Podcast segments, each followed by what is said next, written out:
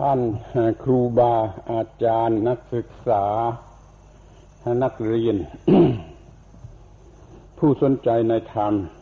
ทั้งหลาย เดี๋ยวนี้เรามารวมกันอยู่ที่นี่ หลายหมู่หลายคณะล้วนแต่ประสงค์ จะฟังธรรมะ ใดอย่างหนึ่ง บางคณะก็ระบุมาแล้วว่า ขอฟังเรื่องธรรมะ เกี่ยวกับชีวิต แต่ตมาจะพูด โดยหัวข้อที่ครอบคลุมไปหมดได้ ในคราวเดียวกัน ขอให้แต่ละคนหรือแต่ละพวก จง แยกแยะเอาเองกำหนดเอาเองสำหรับตอบปัญหาของตนของตน คงจะพอสำเร็จประโยชน์ได้ โดยที่ไม่ต้องพูด หลายครั้งหลายผล ในข้อแรกที่สุด นี่ ก็อยากจะเตือน กันสักหน่อยก่อนว่า การมาศึกษาหรือฟังธรรมะที่นี่ เรามีกันในลักษณะอย่างนี้คืออย่างที่นั่งอยู่กลางดิน ในบรรยากาศเช่นนี้ขอให้ระลึกนึกถึงว่ามันคล้ายกันกับบรรยากาศ ในครั้งพุทธกาลในภูมิประเทศที่คล้ายกันกับที่พระพุทธเจ้า ท่านแสดงธรรม คืออยู่กันอย่างป่าป่า ใช้คำอย่างนี้มันง่ายดี มีใจความสำคัญอยู่ที่ว่า ใกล้ชิดธรรมชาติเป็นไปตามธรรมชาติ มีโอกาสสัมผัสธรรมชาติได้เต็มที่ ก็มีจิตใจที่ธรรมชาติช่วยปรุงแต่งให้ อย่างมีความเหมาะสมที่จะเข้าใจธรรมะ เพราะเรื่องของธรรมะก็คือเรื่องของธรรมชาตินี่ขอให้กำหนดจดจำไว้เป็นหัวข้อ ข้อแรกว่าเรื่องของธรรมะนั่นก็คือเรื่องของธรรมชาติ ในฐานะที่เป็นตัว ธรรมชาติเองก็มี ในฐานะที่เป็นกฎของธรรมชาติก็มี รู้ธรรมชาติแล้วก็ต้องประพฤติปฏิบัติให้ถูกตามกฎของธรรมชาติ แล้วก็ต้องรับผลตามหลักเกณฑ์ของธรรมชาติ มากไปกว่านั้นไม่ได้นี่มันกลายเป็นเรื่องของธรรมชาติไปหมดขอให้ มีความรู้สึกในข้อนี้ด้วย แล้วก็คงจะพอใจในการที่นั่งกลางดินอย่างนี้ มันง่ายแก่การที่จะระลึกนึกถึงพระพุทธองค์ คือสมเด็จพระบรมศาสดาสัมมาสัมพุทธเจ้า ผู้มีพระภาคพระองค์นั้น ว่าเป็นถึงอย่างนั้น ท่านก็ยังเป็นบุคคลที่ประสูตรกลางดินสัตสรู้ก็เหมือนนั่งกลางดิน อยู่กันอย่างพื้นดินกุฏิพื้นดินก็สอนกลางดิน แม้แต่ขณะที่เดินทางก็สอนได้ และในที่สุดก็เสด็จปรินิพาน ที่เราเรียกกันภาษาชาวบ้าน ว่าดับขันคือตายนะก็กลางดิน เนี่ยควรจะฝังอยู่ในใจของเราว่า ท่านประสูติกลางดินตรัสรู้กลางดิน แสดงธรรมจักรหรือสั่งสอนอะไรทุกอย่างก็กลางดินในที่สุดก็ตายกลางดินเราควรจะชอบใจแผ่นดิน ลูกคลำด้วยความเคารพ ไม่ควรจะนั่งเคียดินเล่นอย่างกระลิงเคียดินหาแมลง นี่เราควรจะลูกคลำแผ่นดินพอใจในแผ่นดิน ที่ว่าเป็นที่ประสูติตรัสรู้แสดงธรรมและปรินิพานของพระพุทธเจ้า นึกอย่างนี้เขาเรียกว่าพุทธานุสติ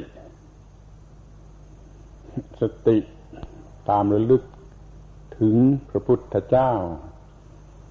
มันได้บุญได้กุศล ในส่วนปฏิบัติ ทางจิตทางสมาธิเพิ่มขึ้นอีกส่วนหนึ่ง นอกไปกว่าที่จะมาฟังและจดจดจำจำไปเพียงอย่างเดียว ขอให้ทุกคน มีจิตระลึกนึกถึงพระพุทธเจ้า ผู้ประสูติกลางดินตรัสรู้กลางดินแสดงธรรมกลางดิน นิพพานกลางดินโดยเรื่องทั้งหลายที่เราอุตส่าห์มากันจนถึงที่นี่ ด้วยความลำบากจะหมดเรื่อง เสียเงินเสียเวลาเสียเรี่ยวแรงมาที่นี่แล้วจะได้อะไรคุ้มกัน มันต้องได้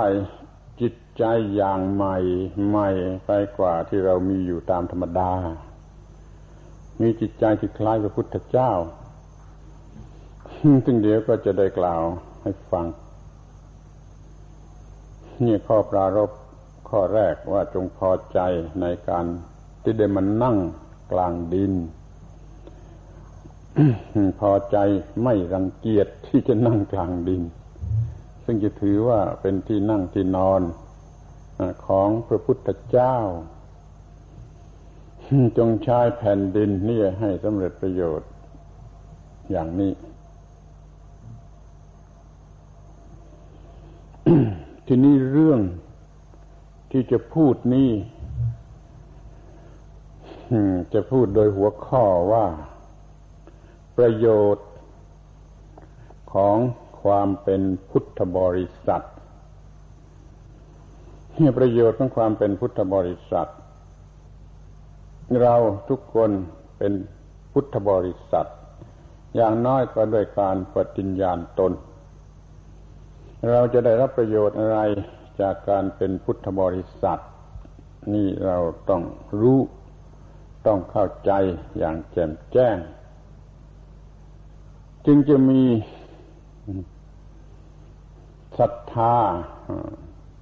มีฉันทะ มีวิริยะ มีจิตตะ มีวิมังสา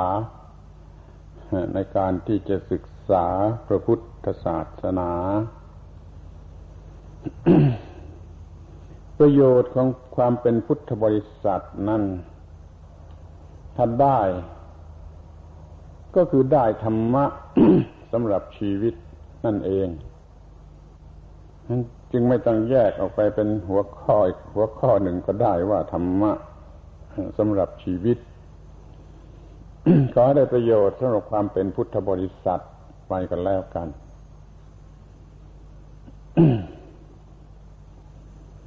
ความสำเร็จประสบความสำเร็จในการเป็นพุทธบริษัท นั่นแหละ มันทำให้มีธรรมะในชีวิตด้ชีวิตที่เป็น ธบริษัทได้ก็เพราะว่ามันมีธรรมะในชีวิต มีธรรมะ ก็มีความเป็นพุทธบริษัทนี่เราจะพูดกันถึงเรื่องชีวิตกันเสียสักหน่อย ดูเหมือนเราจะมีความหมายของคำว่าชีวิต กันแต่ในภาษานักประพันธ์คนพูดก็ดูจะไปจำไอ้คำภาษานักประพันธ์มาพูดเสียมากกว่าททั้งที่ไม่รู้ว่าชีวิตนั่นมันคืออะไร เราจะรู้จักชีวิตในแง่ของธรรมชาติ หรือในแง่ของวิทยาศาสตร์ หรือในแง่ของนักปรัชญา ในแง่ของนักศาสนา ก็ยังมีทางที่จะต้องดูหรือรู้จักกันอีกหลายหลายทาง ถ้าเราพิจารณาถึงคำว่าชีวิตกันเป็นข้อแรก บางทีจะมีประโยชน์ ขอให้ตั้งใจฟังชีวิตในอันดับแรก นั่นก็คือไอ้ความ มีชีวิตอยู่ในเซลล์เซลล์หนึ่ง คนที่เคยเรียนวิทยาศาสตร์ในแง่ชีววิทยามาบ้างแล้ว ก็ย่อมรู้จักสิ่งที่เรียกว่าเซลล์ซึ่งเล็กมากและประกอบกันขึ้นเป็นสิ่งที่มีชีวิตนับแต่ต้นไม้ขึ้นมา ในเซลล์แต่ละเซลล์นั้นมันก็มีชีวิต ศูนย์กลางในเซลล์นั้นยังสดอยู่ ยังเป็นอยู่ ก็เรียกว่าไอ้เซลล์นั้นมีชีวิต ชีวิตอย่างนี้มันเป็นเองโดยธรรมชาติ แต่แม้มันจะเป็นชีวิตที่น้อยต่ำเพียงไร มันก็มีลักษณะแห่งความมีชีวิต และจงมีความรู้สึกอยู่ในระดับหนึ่งเพราะว่าเซลล์เหล่านี้ก็รู้จักต่อสู้เพื่ออยู่รอด รู้จัก รับอาหาร รู้จัก พยายามเพื่อจะมีชีวิตอยู่ มีชีวิตระดับต่ำที่สุด คือชีวิตของเซลล์เซลล์หนึ่งหนึ่งที่เซลล์ทั้งหลายประกอบกันเข้าเป็นกลุ่ม เล็กๆแล้วก็หลายๆกลุ่มมันก็ประกอบขึ้นเป็นรูปเป็นร่างอย่างนั้นอย่างนี้ อันดับแรกก็เป็นพืชพันธุ์ศึกษาชาติ นับตั้งแต่ตะไคร่น้ำขึ้นไป จนถึงต้นไม้ที่ใหญ่โต นี่มันก็มีชีวิตเป็นชีวิตของต้นไม้ หรือพฤกษาชาติ นี่ก็เป็นเองโดยธรรมชาติเป็นไปได้เองโดยธรรมชาติ ต้นไม้มันเป็นอยู่ได้เองเจริญอยู่ได้เองตามวิธีการของธรรมชาติ ที่นี่ชีวิตที่สูงขึ้นมาก็เป็นสัตว์ คือชีวิตที่เคลื่อนที่ได้ นับตั้งแต่มดแมลงขึ้นไป จนถึงสัตว์ใหญ่สัตว์โตวิวัฒนาการแต่ละสาย ไปจบอยู่ที่ ความเป็นช้างบ้างเป็นปลาวานบ้างเป็นนกในอากาศบ้าง แต่มันยังก็ยังคงเป็นสัตว์เดรัจฉานอยู่นั่นเองก็เป็นชีวิตที่เป็นไปตามธรรมชาติทำไมเรียกว่าเป็นไปตามธรรมชาติ เพราะมันไม่ได้เข้าโรงเรียนอย่างพวกเธอ มันไม่มีความรู้ไม่มีการศึกษา มันก็ต้องเป็นไปอย่างธรรมชาติ ทีนี้ชีวิตที่สูงขึ้นมาจากสัตว์เดรัจฉานก็มาถึงคนคนธรรมดา ที่ยังไม่มีการศึกษา อย่างก็เป็นคนป่ายุคแรกแรกที่สุด นี่ก็ไม่สู้จะแตกต่างจากสัตว์มากนัก นี่เราเรียกว่า เป็นคนตามธรรมชาติ มันเป็นไปเองตามธรรมชาติ อ้าวทีนี้ชีวิตนี่มัน มีวัฒนาการขึ้นมาเป็นคน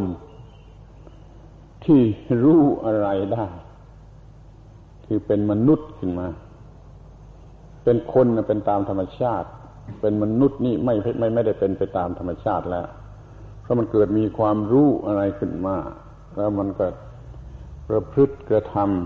ำวิจัดความเป็นคนนั้นให้มันสูง กว่าที่ธรรมชาติจะเป็นไปอย่างนี้เราเรียกว่าเป็นมนุษย์ ธรรมดาที่ถ้าว่ามนุษย์ธรรมดานี่มันจะวิวัฒนาการสูงขึ้นไปอีก มันก็กลายเป็นมนุษย์ชั้นที่เรียกว่าอริยบุคคล พระอริยเจ้า หรือพระอริยบุคคล สูงสุดอยู่ที่ความเป็นพระพุทธเจ้า ในชีวิตมันมีอยู่หลายระดับอย่างนี้ ชีวิตอย่างเซลล์น้อยๆ ชีวิตอย่างพืชพันธุ์ต้นไม้ ชีวิตอย่างสัตว์เดรัจฉานชีวิตอย่างคนธรรมดานี่ มันก็มีชีวิต ในสิ่งที่มีชีวิต มันก็มีเมล็ดพืช แห่งความรู้ เขาเรียกกันว่าธาตุรู้ ในเซลล์หนึ่งหนึ่งมันก็มีธาตุรู้ ไอ้เซลล์นั้นมันก็รู้จักต่อสู้รู้จัก กินอาหารรู้จักอะไรของมันมันมีธาตุรู้เพียงแค่นั้น ในต้นไม้มันก็มีธาตุรู้ รู้จักกินอาหารรู้จัก น้อมไปหาแสงแดด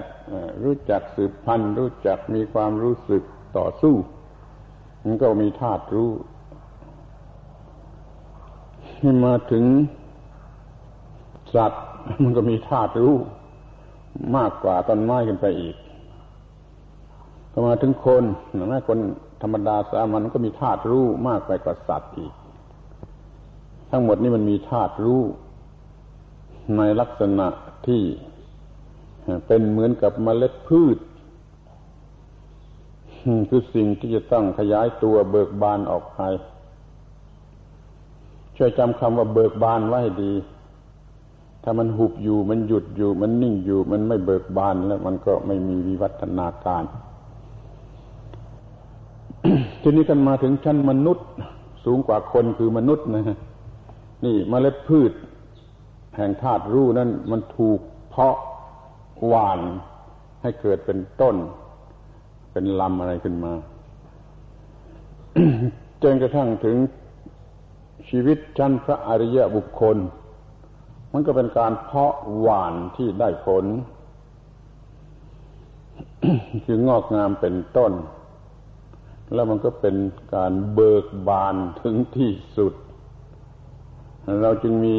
คำบัญญัติสำหรับพระพุทธเจ้าว่า พระพุทธเจ้าคือผู้รู้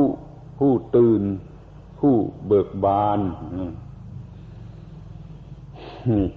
บทสวดมนต์ก็มีอยู่แล้วว่า พระพุทธเจ้าเป็นผู้รู้ ผู้ตื่น ผู้เบิกบาน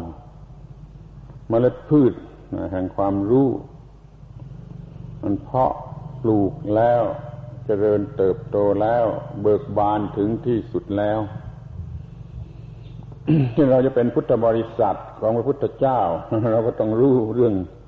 นี้รู้ความหมายคำว่าพุทธะนี่เป็นคำที่ต้องการจะให้รู้กันอย่างยิ่งทุกคน ไม่เสียทีที่ว่าปฏิญาณตนว่าเป็นพุทธมามกะเป็นต้น พุทธบริษัทแปลว่าบริษัทของผู้รู้คำว่าบริษัท ตัวพยัญชนะ แปลว่า นั่งกันเป็นวง รอบรอบจุดศูนย์กลางอะไรสักหนึ่งสักอย่างหนึ่งถ้าเขานั่งกันเป็นวง ล้อมวัตถุประสงค์อันใดอันหนึ่งก็เรียกว่าบริษัทเขาจะตั้งบริษัททำอะไรอะไรก็ต้องมีลักษณะอาการอย่างนั้น เดี๋ยวนี้เราเป็น พุทธบริษัทก็คือนั่งแวดล้อมรอบๆพระพุทธเจ้า เราจะต้องนั่งแวดล้อมล้อมรอบๆพระพุทธเจ้าให้ได้ จึงจะเป็นพุทธบริษัทโดยแท้จริง ถ้ามาอย่างนั้นก็เป็นพุทธบริษัทหลอกคือเป็นกันแต่ปากหรือไม่จริง จึงต้องฟังให้ดีๆ ว่าจะเป็นพุทธบริษัทที่แท้จริงได้อย่างไร ทีนี้ก็มาถึงคำว่าพุทพุทธ คือผู้รู้ ผู้ตื่น ผู้เบิกบาน รู้คือรู้สิ่งที่ควรจะรู้ สิ่งที่มนุษย์สมบูรณ์แบบควรจะรู้ ก็ต้องรู้ ที่ตื่นคือตื่นจากหลับคคนธรรมดาที่ไม่รู้เปรียบเหมือนกับคนหลับ หรือว่าคนทุกคนเมื่อหลับมันก็คือผู้ที่ไม่รู้แต่เมื่อตื่นจากหลับตื่นจากนอน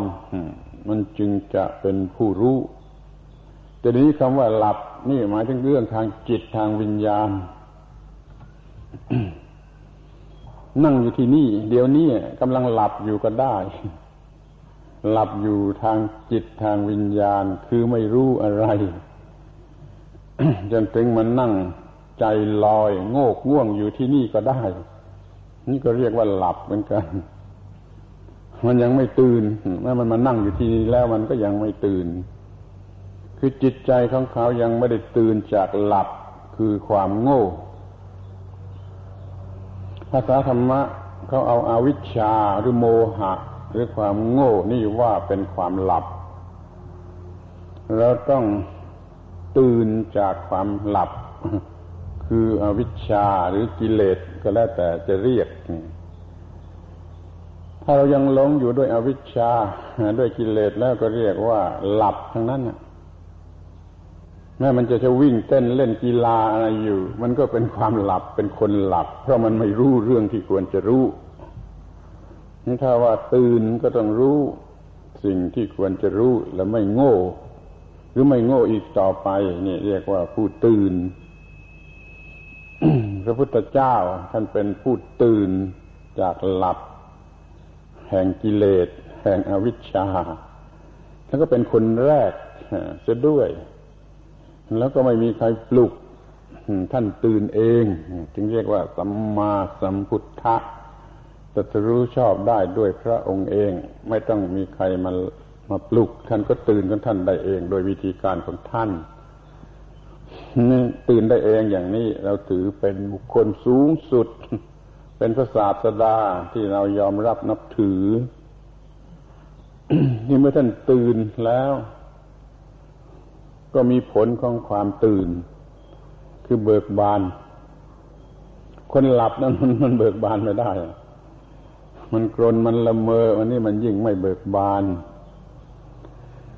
ให้มันงัวงเงียง่วงนอน มันก็ไม่เบิกบาน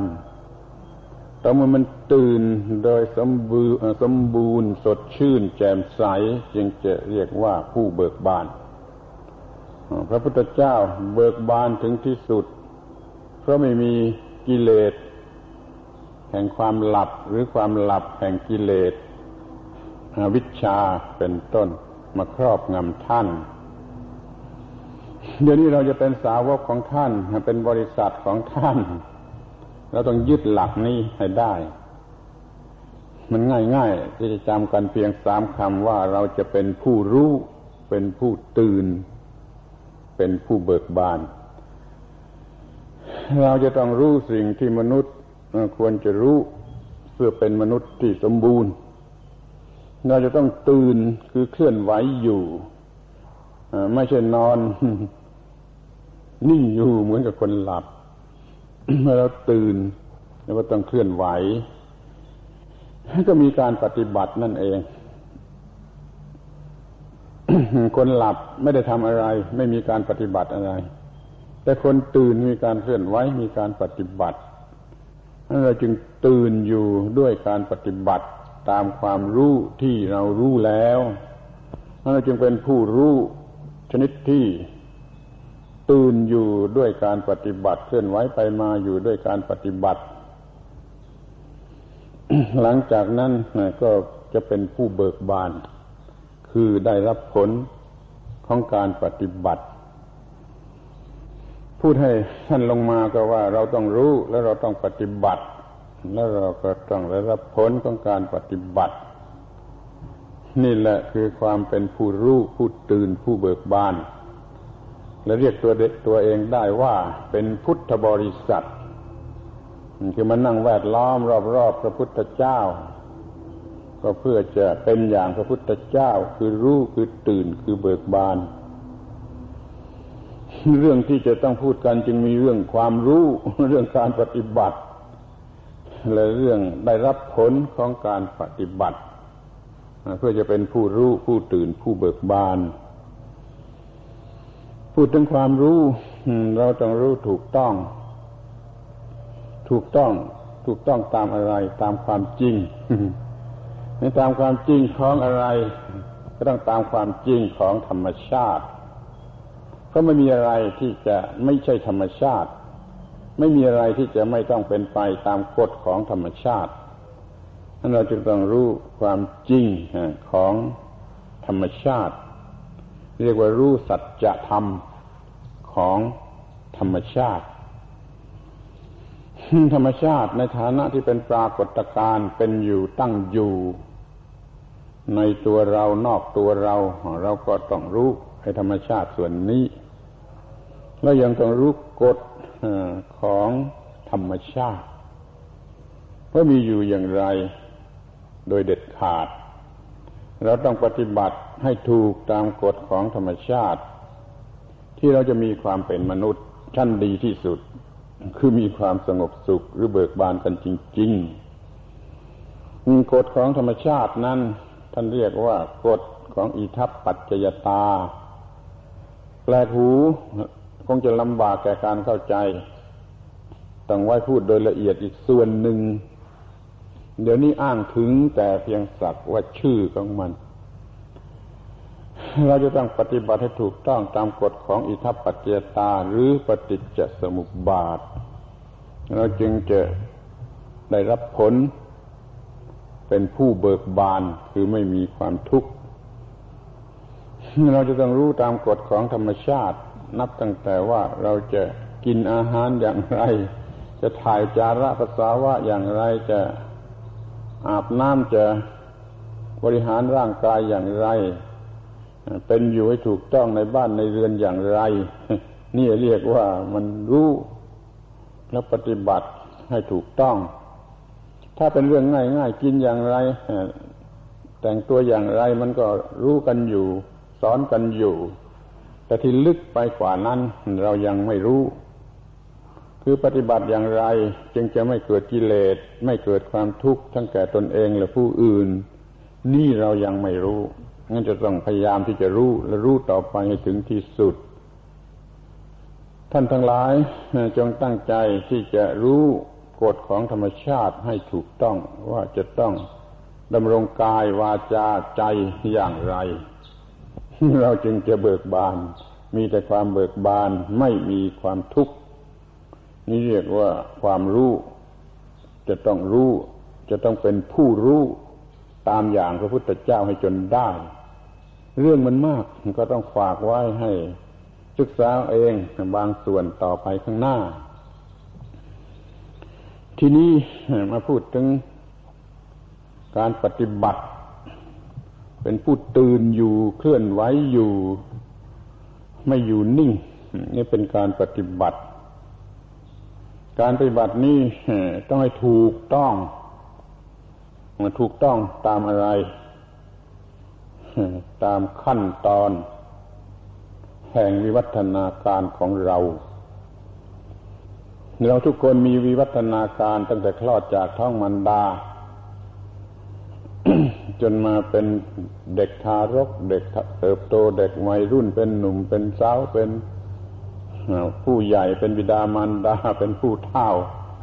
นี่เป็นขั้นตอนแห่งวิวัฒนาการ มีระบบของธรรมะ จำกัดไว้ว่าจะต้องถูกต้องตามขั้นตอนนั้น ๆ จึงจะอยู่เป็นผาสุขได้ เป็นเด็กที่ดีถูกต้อง จนเป็นบุตรที่ดีของบิดามารดาเป็นสิทธิที่ดีของครูบาอาจารย์ เป็นเพื่อนที่ดีของเพื่อน เป็นพลเมืองที่ดีของประเทศชาติหรือสังคม กระทั่งเป็นพุทธมามกะที่ดีของพระพุทธเจ้า นี่แล้วแต่ว่ามีขั้นตอนอย่างไรก็ต้องถูกต้องทุกขั้นตอนกระทั่งเป็นหนุ่มเป็นสาวก็มีความถูกต้องในความเป็นหนุ่มเป็นสาว ไม่ทำอะไรให้หน้าเกลียดหน้าชัง เหมือนที่กำลังเป็นอยู่โดยมากนั่นมันผิด ผิดจากธรรมะผิดจากขั้นตอน กระทั่งเป็นผู้ใหญ่เป็นคนแก่คนเฒ่าเขาก็ยังมีเรื่องที่จะต้องปฏิบัติให้เหมาะสมเพื่อความเป็นคนแก่คนเฒ่า ที่จะได้รับประโยชน์จากการเกิดมาเป็นมนุษย์ให้ถึงที่สุดแล้วก็จะได้แตกดับไป ไม่เสียชาติเกิด ถ้าผิดขั้นตอนแล้วมันจะเป็นทุกข์มันจะเต็มไปด้วยปัญหา บางทีมันจะล่มละลายกลางคัน คือยังไม่ทันจะเป็นหนุ่มเป็นสาวเลยซ้ำไป ก็มีความวินาศจิบหายไปตั้งตายไป หรือว่าเป็นหนุ่มเป็นสาวไม่ทันเป็นผู้ใหญ่ มันก็มีความวินาศจิบหายไป นี่แหละเรียกว่ามันผิดขั้นตอนแห่งวิวัฒนาการ ของคนคนหนึ่งหนึ่งถ้าวิวัฒนาการของมนุษยชาติ มันก็กิน ความกว้างกว่านี้ เช่นขั้นตอนของมนุษย์ที่เป็นคนป่า ก็มีความถูกต้องอย่างหนึ่ง ต่อมาดีกว่าเป็นคนป่าฉลาดขึ้นมามันก็มีขั้นตอนที่สูงขึ้นมา ก็ต้องมีความรู้ที่สูงขึ้นไปกระทั่งมาเป็นมนุษย์ ยุคปัจจุบันนี้ก็ต้องมีขั้นตอนต่างหากจากคนป่าสมัยนู้น ก็ต้องให้มันถูกต้องนี่ว่าโดยธรรมชาติก็ต้องให้ถูกต้อง เช่นต้นไม้ก็ต้องมีความถูกต้องตามความเป็นต้นไม้ จึงจะรอดอยู่ได้ เป็นสัตว์เดรัจฉานก็ต้องถูกต้องอย่างสัตว์เดรัจฉาน มันจึงรอดอยู่ได้มาเป็นคน ตอนแรกๆเหมือนกับครึ่งคนครึ่งสัตว์ มันก็ต้องถูกต้องตามแบบนั้นมื่อเป็นคนสมบูรณ์แล้วก็มีความถูกต้องอย่างคน เมื่อเป็นมนุษย์แล้วจิตใจสูงแล้วก็ต้องมีความถูกต้องอย่างมนุษย์ จนกว่าจะเป็นพระอริยะบุคคล นี่เรียกว่าขั้นตอน เราจะต้องปฏิบัติให้ถูกต้องทุกขั้นตอน แห่งวิวัฒนาการของชีวิต นี่คือธรรมะของชีวิตธรรมะกับชีวิตมันอยู่ที่ตรงนี้ทีนี้ความถูกต้องนี่ยังจะต้องให้มัน ถูกต้องทั้งทางฝ่ายเนื้อหนังร่างกาย และถูกต้องทั้งทางฝ่ายจิตใจ นี่คนเราไม่ได้ไม่ได้มีแต่ร่างกายอย่างเดียวหรือมีจิตใจอย่างเดียวมันมีทั้งสองอย่างนั้นเราจงให้มีความถูกต้องทั้งทางกายและทางใจ เดี๋ยวนี้เรามีความถูกต้อง หรือว่าสนใจความถูกต้องกันแต่เรื่องทางฝ่ายร่างกายเสียโดยมากเราต้องการจะกินดีจะแต่งตัวดีจะอยู่บ้านเรือนสวยจะทำอะไรล้วนแต่เป็นเรื่องทางฝ่ายร่างกายไปเสียหมด เห็นคุณหนุ่มคุณสาวสนใจแต่จะเปิดแคตตาล็อกกางเกงยีนไม่ได้เปิดหนังสือธรรมะเหมือนกับที่สนใจจะเปิดแคตตาล็อกกางเกงยีน นี่มันพิสูจน์อยู่แล้วว่ามันสนใจแต่เรื่องทางฝ่ายวัตถุหรือทางฝ่ายร่างกาย เราจะต้องสนใจให้ครบทั้งส่วนร่างกายและส่วนจิตใจ ส่วนจิตใจลึกซึ้งละเอียดเข้าใจยาก จึงต้องการความสนใจและความพยายามเป็นพิเศษ จึงจะเข้าใจเรื่องทางจิตใจ ถ้าเรื่องทางร่างกายนะั้นมันเห็นได้ง่าย มันเอาอย่างกันได้ง่าย มันก็ทำตามตามกันไปได้โดยง่าย มันจึงผิดไปได้โดยกันง่าย ๆ หรือทั้งหมด มันไม่สนใจความถูกต้องนั่นเราต้องให้มันถูกต้องทั้งทางฝ่ายร่างกาย และทางฝ่ายจิตใจ ทางฝ่ายจิตใจคือเรื่องธรรมะที่อุตส่าห์มาจากที่ต่าง ๆ มาประชุมกันที่นี่ ก็เพื่อจะ ค้นหาความถูกต้องในทางจิตใจ ยิ่งไปกว่าความถูกต้องในทางกายนี่เราจะให้ถูกต้องทุกขั้นตอนแห่งวิวัฒนาการของชีวิต ทั้งทางฝ่ายร่างกาย และทั้งทางฝ่ายจิต ทีนี้จะเป็นเป็นมนุษย์ให้สมบูรณ์ยิ่งไปกว่านั้น มันต้องขยายความรับผิดชอบออกไป จนถึงกับว่า ทั้งของตนเองและของผู้อื่นคือสังคม ให้มันเป็นประโยชน์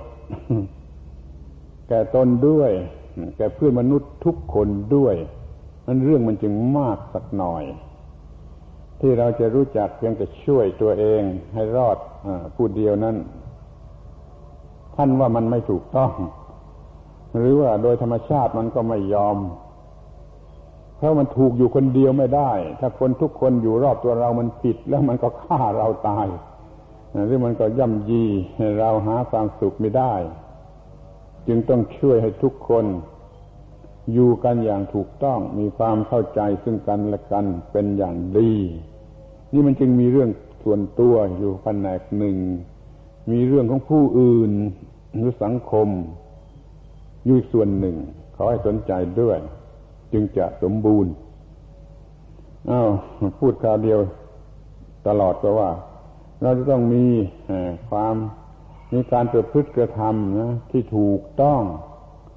ทุกขั้นทุกตอน แห่งวิวัฒนาการของชีวิต ทั้งในด้านร่างกายและด้านจิต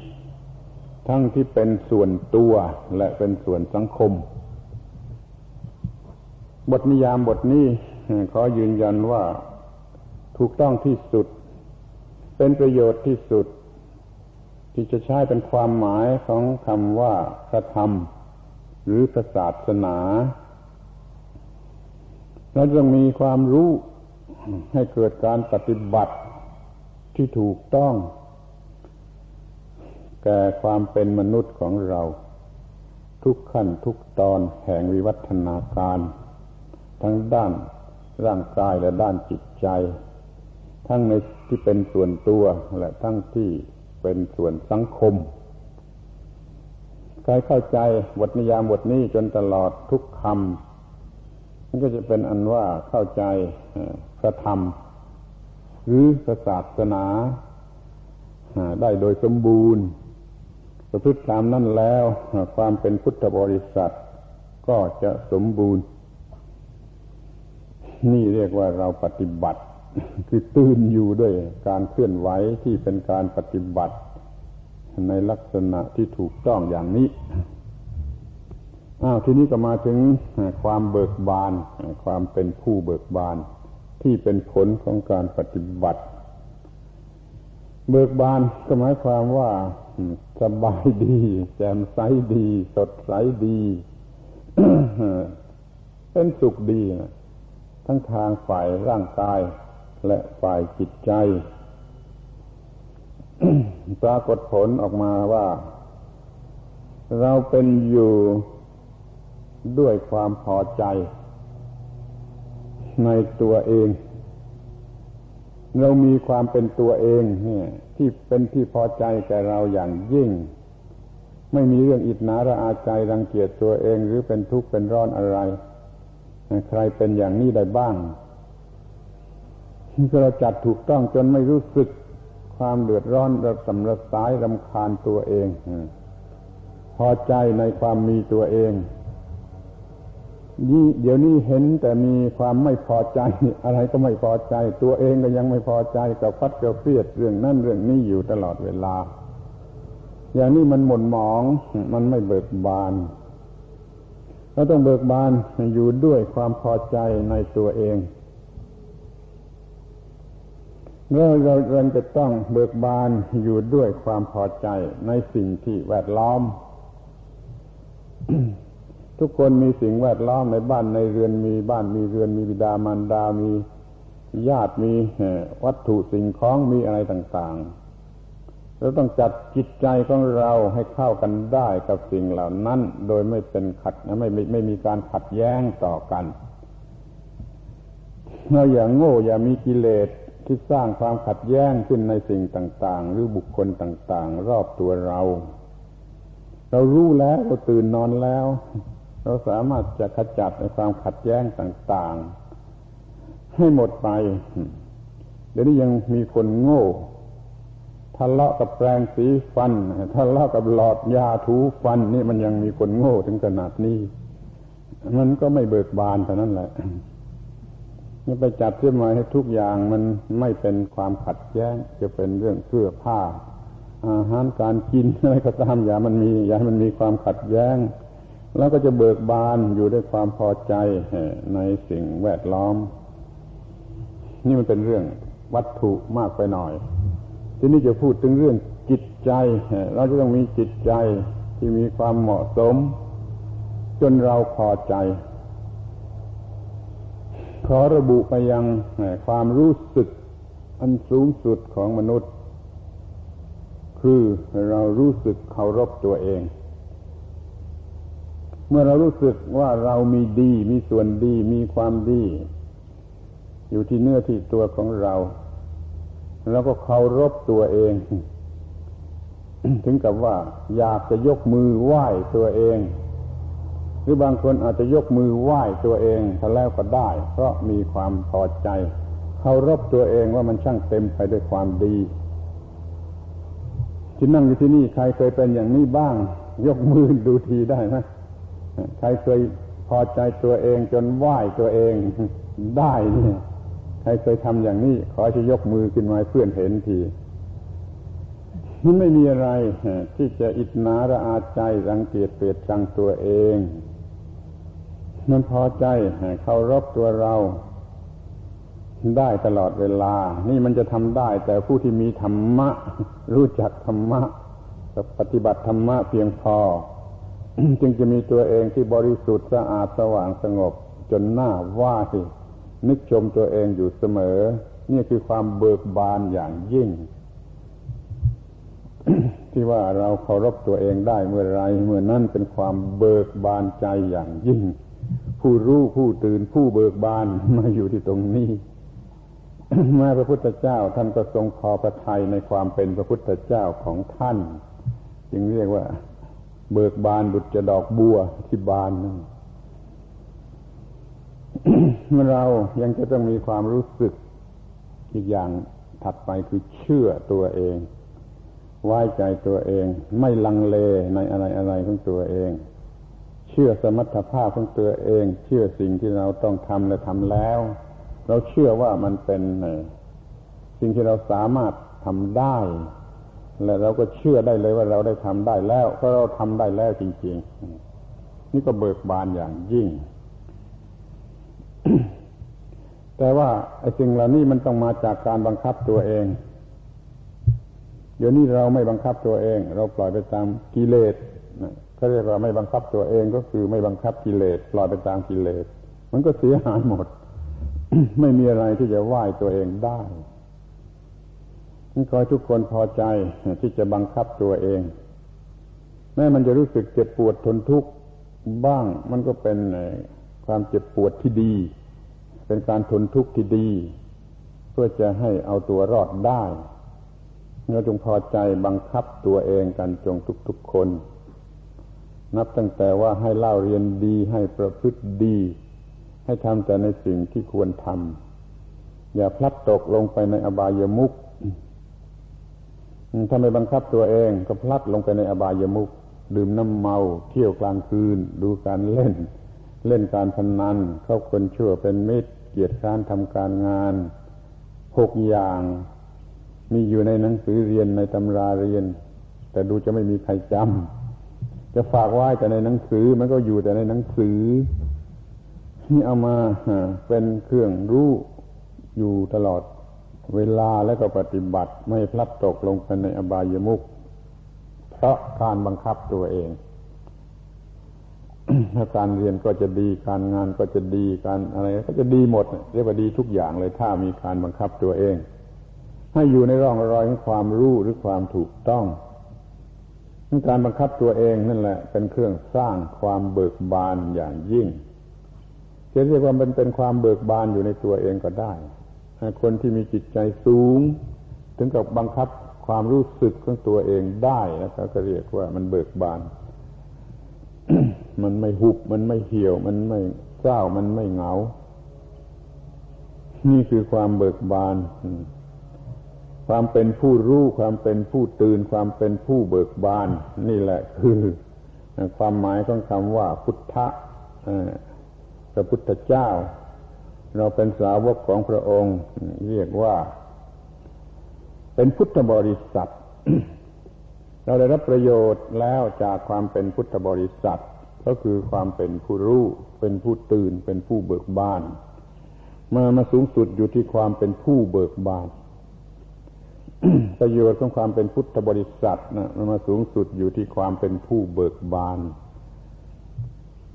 เบิกบานจริง เบิกบานถูกต้อง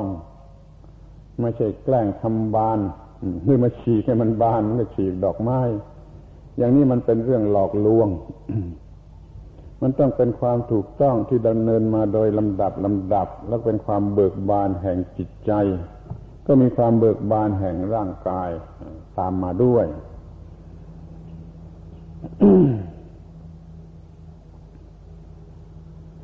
เมื่อกี้ก็ได้พูดถึงเรื่องกฎของธรรมชาติที่เราจะต้องรู้ ที่เรียกว่ากฎของ อิทัปปัจจยตา นี้เราจะต้องรู้ว่า ทุกอย่างมันเป็นไปตามกฎของอิทัปปัจจยตา มีอยู่สองฝ่าย คือฝ่ายให้เสื่อมเสียเป็นทุกข์ก็มี ฝ่ายให้เจริญรุ่งเรืองไม่มีทุกข์เป็นสุขก็มี ทุกอย่างเป็นไปตามกฎของอิทัปปัจจตา เราจะต้องรู้เพื่อปฏิบัติให้ถูกต้อง แล้วเราก็จะต้องรู้เพื่อจะไม่ไปหลงรักหลงเกลียด สิ่งที่เป็นไปตามกฎของอิทัปปัจเจตา เดี๋ยวนี้เรามีปัญหาอยู่ที่เรารักสิ่งนั้นเราเกลียดสิ่งนี้เราก็โกรธขึ้นมาแล้วก็มีการกระทำชนิดที่ไม่น่าดูเมื่อโกรธ เมื่อเกลียด เมื่ออิจฉาริษยา แม้ในทางฝ่ายที่ตรงกันข้าม คือหลงรัก ก็เพราะเราโง่ไปหลงรัก เพราะไม่รู้ว่านี่มันเป็นไปตามธรรมชาติ ตามกฎของอิทัปปัจจตา เช่นว่ารูปที่สวยเสียงที่เพราะกลิ่นที่หอมของอร่อย หรือสัมผัสอันเป็นที่ถูกใจ นี่มันเป็นไปโดยกฎของอิทัปปัจจตา เราไม่รู้เราก็ไปหลงรักเราก็ไปหลงรัก จนถึงกับว่าไม่มีความรู้เหลืออยู่เลย มีแต่ความโง่ มันก็ทำผิดด้วยสิ่งที่เราไปหลงรัก ถ้าเจอทุกคนคงจะฟังออก ว่าเดี๋ยวนี้มีการกระทำผิด เพราะความหลงรักในสิ่งที่เป็นที่ตั้งแห่งความหลงรักจนเกิดการเสื่อมเสียอยู่ทั่วๆไป ในระดับที่เป็นอาชญากรรมทางเพศ นี่ก็เป็นเรื่อง การทำผิดในเรื่องของความหลงรัก ไม่รู้เรื่องกฎของธรรมชาติว่ามันเป็นอย่างนี้เองเราจะมาพิจารณาด้วยเห็นว่าไอ้ตัวร่างกายของเราก็ดีเป็นไปตามกฎของอิทัปปัจเจตา สิ่งนอกกายบ้านเรือนทรัพย์สมบัติสิ่งของของเราก็มันเป็นไปตามกฎอิทัปปัจเจตา ที่จิตใจที่อยู่ภายในก็เป็นไปตามกฎของอิทัปปัจเจตา คนเราแต่ละคนนั่งอยู่ที่นี่ มีส่วนประกอบคือ จิตใจอยู่ในส่วนลึกเป็นประธานของกลุ่มร่างกายนี้ แล้วก็มีเนื้อหนังร่างกาย เป็นที่ตั้งที่อาศัยเป็นเหมือนสำนักงานที่ทำงานของจิตใจ นี่เราก็มีร่างกาย ที่เกี่ยวกับร่างกายเราต้องมีเสื้อผ้ามันต้องมีสิ่งบางสิ่งที่ช่วยร่างกายเป็นอยู่ได้ นี่สิ่งนอกกาย นี่สิ่งนอกกายก็ดีร่างกายก็ดีจิตใจก็ดี ทั้งสามอย่างนี้ล้วนแต่เป็นไปตามกฎของอิทัปปัจเจตา ที่ว่า เมื่อสิ่งนี้มีสิ่งนี้ก็มีไอ้คนโง่ ไม่เข้าใจก็หาว่าพระพุทธเจ้าสัตว์อะไร ฟังไม่ถูก หรือจะหาว่าบ้าบ้าบอบอด้วยอีกคือท่านตรัสว่าเพราะสิ่งนี้มีสิ่งนี้จึงมีเพราะสิ่งนี้มีสิ่งนี้จึงมีเพราะสิ่งนี้มีสิ่งนี้จึงมี เนี่ยท่านตรัสให้เรารู้ว่ามันเป็นเพียงอาการของอิทัปปัจเจตา ไม่ใช่ตัวใช่ตนอย่างใดอย่างหนึ่งที่เด็ดขาดถาวร อย่าไปหลงรักมันโดยความเป็นตัวตนอย่างใดอย่างหนึ่งที่ถาวรที่จะอำนวยอะไรให้แก่เราอย่างถาวรอีทัปปัจจตาแปลว่าเพราะเพราะมีสิ่งนี้เป็นปัจจัยในความที่มีสิ่งนี้เป็นปัจจัย ร่างกายที่นั่งนั่งอยู่นี่มันมีปัจจัยอย่างใดอย่างหนึ่งปรุงแต่งขึ้นมาแล้วปรุงแต่งอยู่ มันจึงเป็นคนคนหนึ่งที่นั่งกันอยู่ได้ที่นี่ ไม่ใช่มีตัวตนอันแท้อันถาวรที่จะบังคับเอาได้อย่างนั้นอย่างนี้ ให้เห็นว่ามันเป็นแต่สิ่งที่มีมาหรือเกิดขึ้นก็ตาม ตามเหตุตามปัจจัย เป็นกระแสเรื่อยไป ไม่มีส่วนไหน ที่จะควรเรียกว่าตัวตนฉันถ้านักเรียนทั้งหลายยังไม่เข้าใจคำว่าอนัตตา ไม่ใช่ตัวตน ก็จงเข้าใจเถอะ ท่านหมายถึงอย่างนี้ ว่ามันมีแต่สิ่งที่กำลังเป็นไปตามเหตุตามปัจจัย สิ่งนอกกายก็เป็นไปตามเหตุตามปัจจัยเช่นกว่าจะเป็นเสื้อผ้าขึ้นมาได้ ก็ต้องมาจากที่มาของมันเช่นฝ้ายเช่นขนสัตว์อะไรก็ตามมีปัจจัยคือความต้องการของคนไปทำมันขึ้น มันจึงเป็นเสื้อผ้าขึ้นมา แล้วมันก็เป็นไปตามปัจจัยคือมันจะเก่ามันจะชรา มันจะละลายหายสูญไปในที่สุด นี่ตัวอย่างของนอกกาย ที่ร่างกายเนี่ย มีบิดามารดาเป็นแดนเกิดเจริญขึ้นโดยอาหาร แล้วก็เปลี่ยนไปเปลี่ยนไป จนมาอยู่อย่างนี้แล้วก็จะเปลี่ยนไปเปลี่ยนไป จนได้เข้าไปอยู่ในโลงมันไม่มีความเป็นตัวตนที่พอใจแก่ใครโดย เฉพาะได้ มันเป็นไปตามเหตุตามปัจจัย นี่ก็เรียกว่า เป็นไปตามกฎของอิทัปปัจเจตา ทีนี้จิตของเราก็เหมือนกัน ไม่เป็นตัวตนอันถาวรของมันได้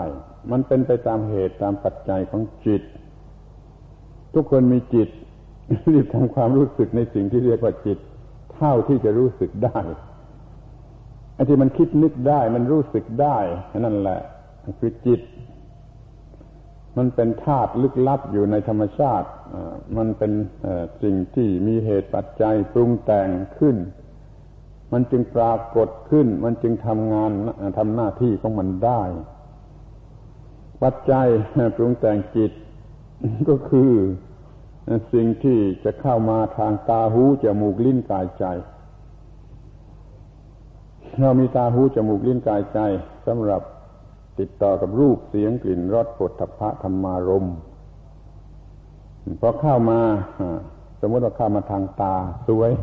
แล้วเกิดความรู้สึกรักหรือพอใจไม่สวยก็เกิดความรู้สึกโกรธหรือเกลียด มีความรู้สึกเป็นตัวกูผู้รัก มีตัวกูผู้เกลียด แล้วก็ไม่ได้อย่างใจ ก็โกรธ ได้อย่างใจก็รักก็หลงก็หึงก็หวง เหมือนกับคนบ้า มันไม่มีความสงบทั้งในส่วนของความรักและความเกลียดต้องเข้าใจข้อนี้ไอ้รักมันก็ขยาวจิตไปทางหนึ่ง ไอ้เกลียดมันก็ขยาวจิตไปทางหนึ่ง ไม่เป็นความสงบสุข ไม่เป็นความเบิกบานมันต้องปราศจากความรู้สึกรัก ปราศจากความรู้สึกเกลียดจิตใจจึงจะเป็นตัวเองเป็นอิสระ เรียกว่ามันเบิกบาน มันสงบมันเย็นเป็นนิพพาน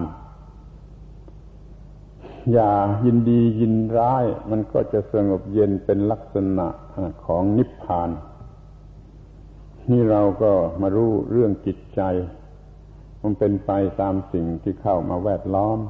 ทางตาทางหูทางจมูกทางลิ้นทางกาย หรือทางจิตใจเองมันรู้สึกอย่างไร มันก็ มีความหมายอย่างนั้น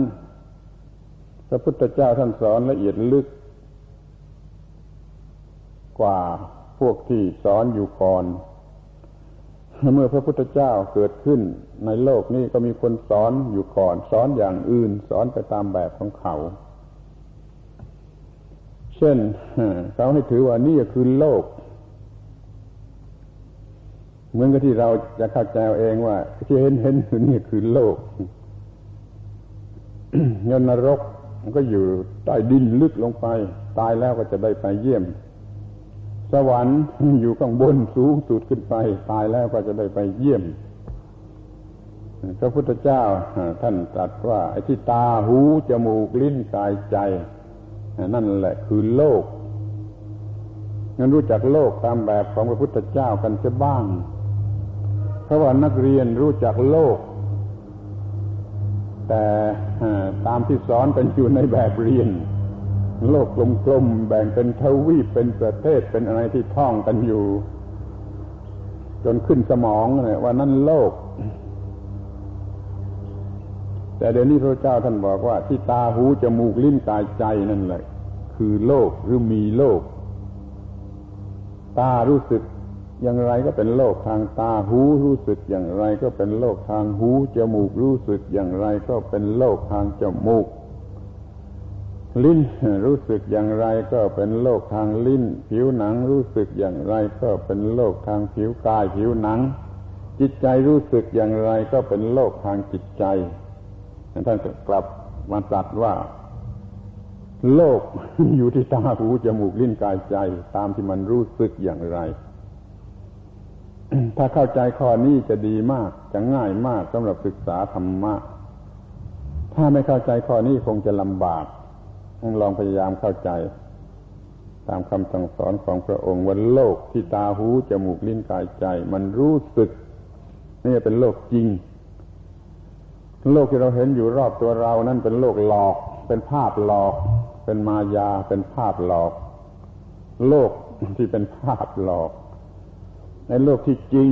คือสิ่งที่มาสัมผัสแล้วรู้สึกอยู่แล้วทางตาหูจมูกลิ้นกายใจ ถ้าเมื่อไรเราทำผิดพลาดในการสัมผัสสิ่งเหล่านี้ ก็เกิดความร้อนใจกระวนกระวายระสำระสายเหมือนกับไฟเผา นี่เรียกว่านรกมันนรกก็อยู่ที่ตาหูจมูกลิ้นกายใจ ถ้าเมื่อใดเราทำถูกต้อง มีผลเป็นที่พอใจถึงกับว่า อยากจะไหว้ตัวเองได้เมื่อตะกี้นี่นั่นคือสวรรค์นี่สวรรค์อยู่ที่ตาหูจมูกลิ้นกายใจ เราอย่าตกนรกชนิดนี้แล้วตายไปก็ไม่ตกนรกชนิดไหน เราจงได้สวรรค์ชนิดนี้ แล้วตายไปก็จะได้สวรรค์ทุกอย่างตามที่อยากจะได้ นั้นเรื่องหลังจากตายแล้วนั้นเก็บไว้ทีก่อนก็ได้เพราเรายังทำอะไรไม่ได้ ควบคุมไม่ได้ เราทำกันที่นี่เดี๋ยวนี้ที่เราควบคุมได้ คือตาหูจมูกลิ้นกายใจ อย่าให้มันกลายเป็นนรกขึ้นมา แต่ให้มันเป็นสวรรค์อยู่ แต่ถ้าเราเบื่อแล้ว เราก็อย่าเป็นทั้งนรก อย่าเป็นทั้งสวรรค์ มันก็จะเป็นนิพพาน ในความหมายของนิพพานคือหยุดคือเย็น อย่าไปบ้าอย่างนรก อย่าไปบ้าอย่างสวรรค์มันก็หยุดเย็นอยู่ตรงกลาง มีลักษณะแห่งนิพพาน นี่ความเบิกบานอย่างยิ่ง ในนรกคงเบิกบานไม่ไหวในสวรรค์ก็เบิกบานด้วยความโง่เขลาหลงไหล แต่พอสลัดทิ้งไปเสียให้หมดทั้งนรกและสวรรค์ก็จะเบิกบานอย่างนิพพาน คือหยุดคือเย็นคือบริสุทธิ์ คือสะอาดคือสว่างคือสงบ นี่มันเบิกบานจริง เบิกบานอย่างพุทธบริษัท มันอยู่กันที่ตรงนี้เพราะพุทธะแปลว่าผู้รู้ผู้ตื่นผู้เบิกบาน ถ้าต้องไปตกนรกก็ไม่ใช่พุทธบริษัท ถ้าไปหลงสวรรค์อย่างที่เขาหลงหลงกันสวรรค์เนื้อหนังนั่นก็ไม่ใช่เป็นพุทธบริษัทจะต้องอยู่เนื้อปัญหาเหล่านี้จึงจะเป็นพุทธบริษัท ปู่ย่าตายายของเรา พูดก็ถูกต้องท่านว่าสวรรค์อยู่ในอกนรกอยู่ในใจ แต่ลูกหลานไม่ค่อยเชื่อ แล้วก็สร้างนรกขึ้นได้เรื่อยๆมีความเร่าร้อน อกจะหัก อกจะพังจะแต่ทำลายกระจัดกระจาย อยู่ตลอดเวลานี่เพราะไม่เชื่อว่านรกมันจะอาจจะเกิดขึ้นมาในใจนสวรรค์ก็เหมือนกัน เราจะสร้างขึ้นได้ในใจ ไม่ต้องลงทุนไปเที่ยวหาตามในกลับตามบาตามอะไรต่างๆ มันสร้างขึ้นได้ในใจ สวรรค์ในอกนรกในใจ ตรงกับที่พระพุทธเจ้าท่านตรัสไว้ แต่คนส่วนมากไปถือว่านรกอยู่ใต้ดินถึงจะตายแล้ว สวรรค์อยู่บนฟ้าถึงจะตายแล้วนั่นนะมันเป็นเรื่องเพ้อฝันเสียมากกว่าเพราะไม่อาจจะถึงได้ ไม่อาจจะสัมผัสได้ แต่ว่าถ้ากลัวไหวหวังไหวก็ดีเหมือนกันในทางศีลธรรมเคยกลัวบาปก็ไหว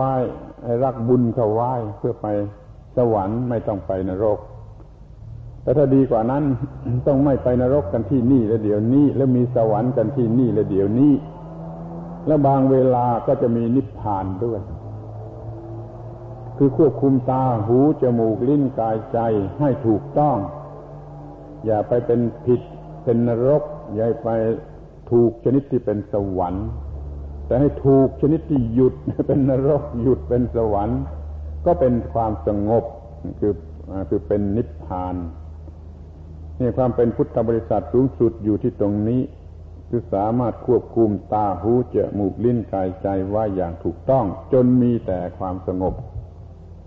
ก็ใช้คำว่าไม่ยินดี ไม่ยินร้าย คือไม่รักและไม่เกลียดนั่นเอง รักก็เป็นธาตุของความรัก เกลียดหรือโกรธก็เป็นธาตุของความโกรธ ไม่เป็นทั้งสองอย่าง ก็อยู่ด้วยความสงบนี่จัดเอาได้ที่ตาหูจมูกลิ้นกายใจ เมื่อมันสัมผัสกันกับของภายนอกคือรูปเสียงกลิ่นรสผลทพะธรรมารมเราเป็นพุทธบริษัท รู้แล้วก็ตื่นจากความโง่ แล้วก็ทำให้มันสำเร็จแล้วก็เบิกบาน นี่เรารู้จักตาหูจมูกลิ้นกายใจ ที่มันรวมอยู่ในคนคนหนึ่งที่เราก็จะเรียกว่าการรู้จักตัวเอง ทุกคนบอกว่ารู้จักตัวเองแต่มันรู้จักแต่เพียงว่า ลูกคนนั่นหลานคนนี้ชื่อ นั่นชื่อนี่นามสกุลนั่นนามสกุลนี่เรียนโรงเรียนนั่นมันรู้เท่านี้ มันไม่รู้จักตัวเอง ถึงขนาดว่า สิ่งที่กำลังเป็นไปตามเหตุตามปัจจัย ตามอาการของปฏิจจสมุปบาทก็ขึ้นขึ้นลงลงอยู่โดยอำนาจของความผิดความถูกทางอายตนะ คือตาหูจมูกลิ้นกายใจนั่นเอง เราทำผิดก็เป็นทุกข์ทำถูกก็ไม่ทุกข์นั่นก็เรียกว่าขึ้นขึ้นลงลงอยู่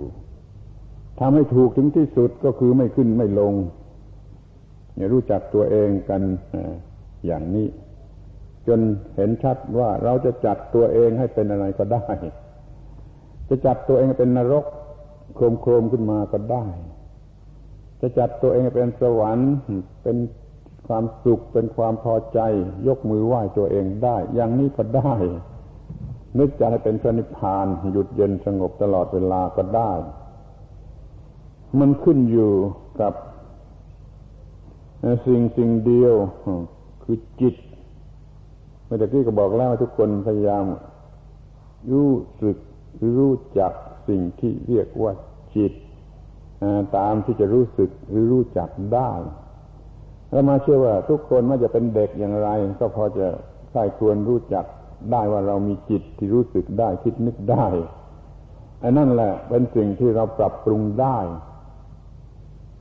ทำให้มันเป็นจิตนรกก็ได้ทำให้มันเป็นจิตสวรรค์ก็ได้ทำให้เป็นจิตนิพพานก็ได้เดี๋ยวนี้เราไปเรียนกันแต่เรื่องอื่น ในโรงเรียนในวิทยาลัยในมหาวิทยาลัยไม่ได้สอนเรื่องจิตเรื่องบังคับจิต สอนแต่เรื่องอื่นทั้งนั้น สอนในรู้หนังสือ สอนในรู้อาชีพ แล้วก็จิตก็ยังผิดอยู่นั่นแหละ ไปโง่ไปหลงในเรื่องสวยเรื่องงามเรื่อง อร่อย ไม่รู้ว่านี่มันเป็นสิ่งที่โง่เขลาคือไม่ควรจะไปหลง ไปหลงทันแล้วก็เสียหายหมดเนะ่ยการเรียนก็เสียหาย การงานก็เสียหาย ชีวิตตลอดชีวิตมันก็เสียหาย เราไปเรียนเรื่องจิตกันซะบ้าง นี่เราอย่าเรียนกันแต่เรื่องอื่นตลอดเวลา อยู่ที่ โรงเรียนก็เรียนเรื่องโรงเรียน มาที่นี่ในลักษณะอย่างนี้ก็มาเรียนเรื่องจิตที่ไม่มีสอนกันในโรงเรียนเรายังรู้จักการอบรมจิตให้ถูกต้อง หรือว่าเราจะสามารถควบคุมจิตให้ดำรงอยู่แต่ในลักษณะที่ถูกที่ควร เรามารู้จักจิตนั่นก็คือรู้จักตัวเอง ถ้าเราไม่รู้จักจิตก็ไม่รู้จักตัวเอง รู้จักจิตว่าเป็นอย่างไร อยู่ในสถานะอย่างไรมีดีชั่วอย่างไรเราจะจัดการกับมันอย่างไร ก็จัดการให้ถูกต้องนี่เรียกว่ารู้จักตัวเอง เรียกว่ารู้จักดำรงจิต นั่นแหละคือดำรงตัวเอง ในเรื่องหาเงินหาของหาเกียรติยศชื่อเสียงนั่นมันก็เป็นเรื่องข้างนอก เป็นเรื่องของกาย ดูให้ดี ถ้าทำผิดมันก็เป็นความทุกข์แม้จะถูกแต่เอามายึดถือ มันก็มันหนักอยู่บนศีรษะ มันหนักอยู่บนดวงจิตไอ้สิ่งเหล่านี้รับเข้ามาต้องถูกต้อง คือมีจิตที่ยึดที่ไม่ยึดถือไม่เอามาหนักอกหนักใจ เรื่องกินเรื่องกามเรื่องเกียรติยศชื่อเสียง ต้องไม่มาเป็นเรื่องหนักอกหนักใจให้แก่เรา ถ้ามันหนักอกหนักใจแล้วอย่าเอาซะดีกว่า บางทีจะพูดว่าตายเสียก็ยังดีกว่า มันไม่หนักอกหนักใจ ต้องทำให้ถูก อย่าให้มาหนักอกหนักใจด้วยเรื่องกินด้วยเรื่องกามารมและด้วยเรื่องเกียรติยศชื่อเสียง ซึ่งใฝ่ฝันกันนัก เรา ไม่รู้โดยถึงที่สุดว่าจิตคืออะไร แต่เรารู้พอที่จะบังคับจิตได้ก็แล้วกัน มีสติสัมปชัญญะบังคับจิตควบคุมจิตว่าจงดำรงอยู่อย่างนี้จงเป็นไปแต่อย่างนี้ การที่เราจะรู้จักว่าจิตคืออะไรเหมือนกับที่เรารู้จักวัตถุนั่นนะมันก็ยาก แล้วก็ไม่ต้องรู้ถึงขนาดนั้น อย่างเรื่องไฟฟ้าเนี่ยเป็นเรื่องวัตถุ นักเรียนก็เคยเรียนมาแล้วเรื่องไฟฟ้ามากมาย จนใช้ประโยชน์แก่มันได้ แต่ก็ยังไม่รู้ตัวจริงว่าไฟฟ้านั่นคืออะไรเคยถามนักวิทยาศาสตร์นักฟิสิกส์อะไรที่เขาก็ไม่ตอบได้ว่าตัวจริงแท้ๆของมันคืออะไร เพียงแต่เขารู้จากวิธีที่ทำให้มันปรากฏออกมา ให้แสดงตัวออกมาเป็นกำลังงานเป็นอะไรก็แล้วแต่เราต้องการ เดี๋ยวนี้เราใช้ประโยชน์ จากสิ่งที่เรียกว่าไฟฟ้าเนี่ยอย่างมหาศาลยิ่งกว่าสิ่งใด แต่เราก็ไม่รู้จักว่าตัวไฟฟ้าจริงๆแล้วมันคืออะไร ก็พอแล้ว รู้จักใช้สำเร็จประโยชน์ก็พอแล้ว เรื่องจิตนี่ก็เหมือนกัน ไม่ไม่อยู่ในวิสัยที่จะรู้จักตัวมันโดยถูกต้องโดยตรงโดย สมบูรณ์ว่ามันคืออะไร แต่เรารู้วิธีที่จะทำให้ไม่เป็นทุกข์ก็แล้วกัน ก็เรียกว่าพอแล้ว เรารู้เรื่องของจิตแต่เพียงแต่ที่จะไม่ทำให้มันเป็นทุกข์รู้จักตัวเอง ก็คือรู้จักจิต เท่าที่เราจะควบคุมไว้ได้ อย่าให้เกิดปัญหาเป็นความทุกข์ขึ้นมา เราสามารถจะอบรมจิตบังคับจิตของเราให้สัมผัสกับสิ่งที่เรียกว่าพระนิพพานหรือวิสังขารเดี๋ยวนี้จิตของเราสัมผัส แต่สิ่งที่เป็นสังขารเป็นที่ตั้งแห่งความทุกข์เพราะมันเกิดขึ้นตั้งอยู่ดับไป เดี๋ยวนี้เราจะอบรมจิตให้รู้จักเลยไปถึงสิ่งที่เรียกว่าวิสังขารหรือนิพพานคือสิ่งที่ไม่มีการเกิดขึ้นตั้งอยู่ดับไป มีความ อยู่อย่างประหลาดที่สุด โดยไม่ต้องมีการเกิดขึ้นตั้งอยู่ดับไป มันอยู่ชนิดที่เป็นอนันตการเป็นนิรันดร ไม่มีการเปลี่ยนแปลงเป็นการเกิดขึ้นตั้งอยู่ดับไป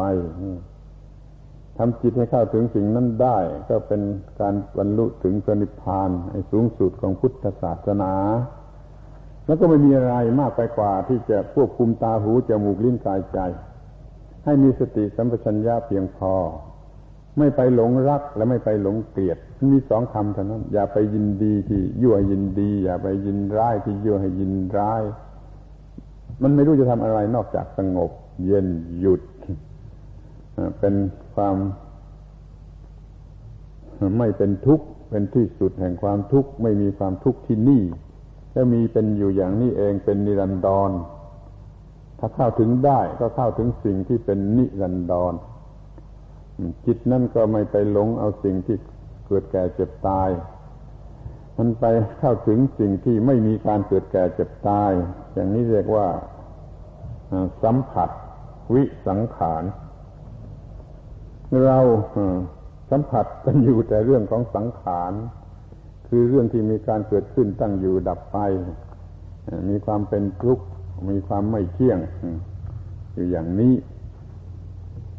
มันก็ไม่ใช่ผู้เบิกบาน มันยังไม่เป็นพุทธบริษัทเลย เรายังไม่เป็นพุทธบริษัทเลย ถ้าเรายังไม่ จัดการกับจิตให้ถูกต้องถึงที่สุด จนมีแต่ความเบิกบานเมื่อมาเป็นพุทธบริษัทการให้ถูกต้อง เป็นผู้รู้ผู้ตื่นผู้เบิกบานให้ได้ เราพูดถึงความเป็นผู้เบิกบานถึงที่สุด คือเป็นพระอริยบุคคลว่าอยู่ในวิสัยที่มนุษย์จะทำได้ ถ้าเรามีความเป็นผู้รู้ผู้ตื่นผู้เบิกบานแล้วเราก็พูดได้เต็มปากว่าเราเป็นอริยบุคคล ไม่ว่าใครผู้หญิงผู้ชายคนแก่คน หนุ่มอะไรก็ตาม ถ้าเป็นผู้รู้ผู้ตื่นผู้เบิกบานได้แล้ว ก็เรียกว่าเป็นอริยบุคคล แล้วกล่าวว่าเป็นอริยบุคคลได้อย่างเต็มปากนี่เราจะต้องเป็นให้ได้ จะได้ไม่เสียชาติเกิดมา เป็นคำหยาบคายสักหน่อย แต่มันไม่รู้จะพูดอย่างไร ถ้าว่าเราเป็นผู้รู้ผู้ตื่นผู้เบิกบานตามพระพุทธเจ้าไม่ได้เราก็เสียชาติเกิดมา แต่บางคนก็คัดค้านว่าไม่ไม่เสียชาติ เพราะเราได้อร่อยอร่อยสนุกสนานหัวหกก้นขิด ตามที่เราพอใจเราไม่เสียชาติเกิดมา นั่นมันชาติของใครก็ไปคิดดูให้ดี มันไม่ใช่ชาติของพุทธบริษัทไม่ไม่ไม่ใช่ชาติของความเป็นพุทธบริษัท มันเป็นชาติของคนที่ไม่รู้ไม่ตื่นไม่เบิกบาน ยังหลับอยู่ด้วยกิเลส ไม่เคยตื่นจากหลับเลยเนี่ยคนในโลกก็มีอยู่สองพวกคือผู้ที่ตื่นกับผู้ที่ไม่ตื่น เขายังหลับอยู่ ก็ทำไปอย่างคนหลับ ก็มีปัญหามีความทุกข์ทำความทุกข์ให้แก่ทั้งตัวเองและแก่ผู้อื่น ที่เราจะเป็นพุทธบริษัท ไม่ทำความทุกข์ให้แก่ตัวเอง ไม่ทำความทุกข์ให้แก่ผู้อื่น เราก็ต้องรู้เรื่องนี้เราควบคุมตาหูจมูกลิ้นกายใจเมื่อได้สัมผัสรูปเสียงกลิ่นรสผลทพะธรรมารมอย่าไปหลงรักในกรณีที่มันยั่วให้รัก อย่าไปหลงเกลียดหลงโกรธ ในกรณีที่มันยั่วให้เกลียดให้โกรธ ให้อยู่ในสภาพที่ปกติ นี่เรียกว่า ควบคุมได้ ไม่เกิดตัวกูของกูพลุ่งพล่านขึ้นมาสำหรับจะรักหรือสำหรับจะเกลียด อย่างที่เป็นปัญหาอยู่ในโลกทุกวัน เป็นไปตามหน้าของกิเลสแล้วก็ทำลายตัวเอง ทั้งหญิงทั้งชาย ทั้งคนหนุ่ม ทั้งคนแก่ทำผิดเกี่ยวกับเรื่องตาหูจมูกเล่นกายใจไม่ดำรงไว้ ให้มันถูกต้อง เพราะว่าเขาไม่รู้เรื่องของปฏิจจสมุปบาทมันไปสนใจ หาโอกาสหาค้นคว้าศึกษาเรื่องปฏิจจสมุปบาท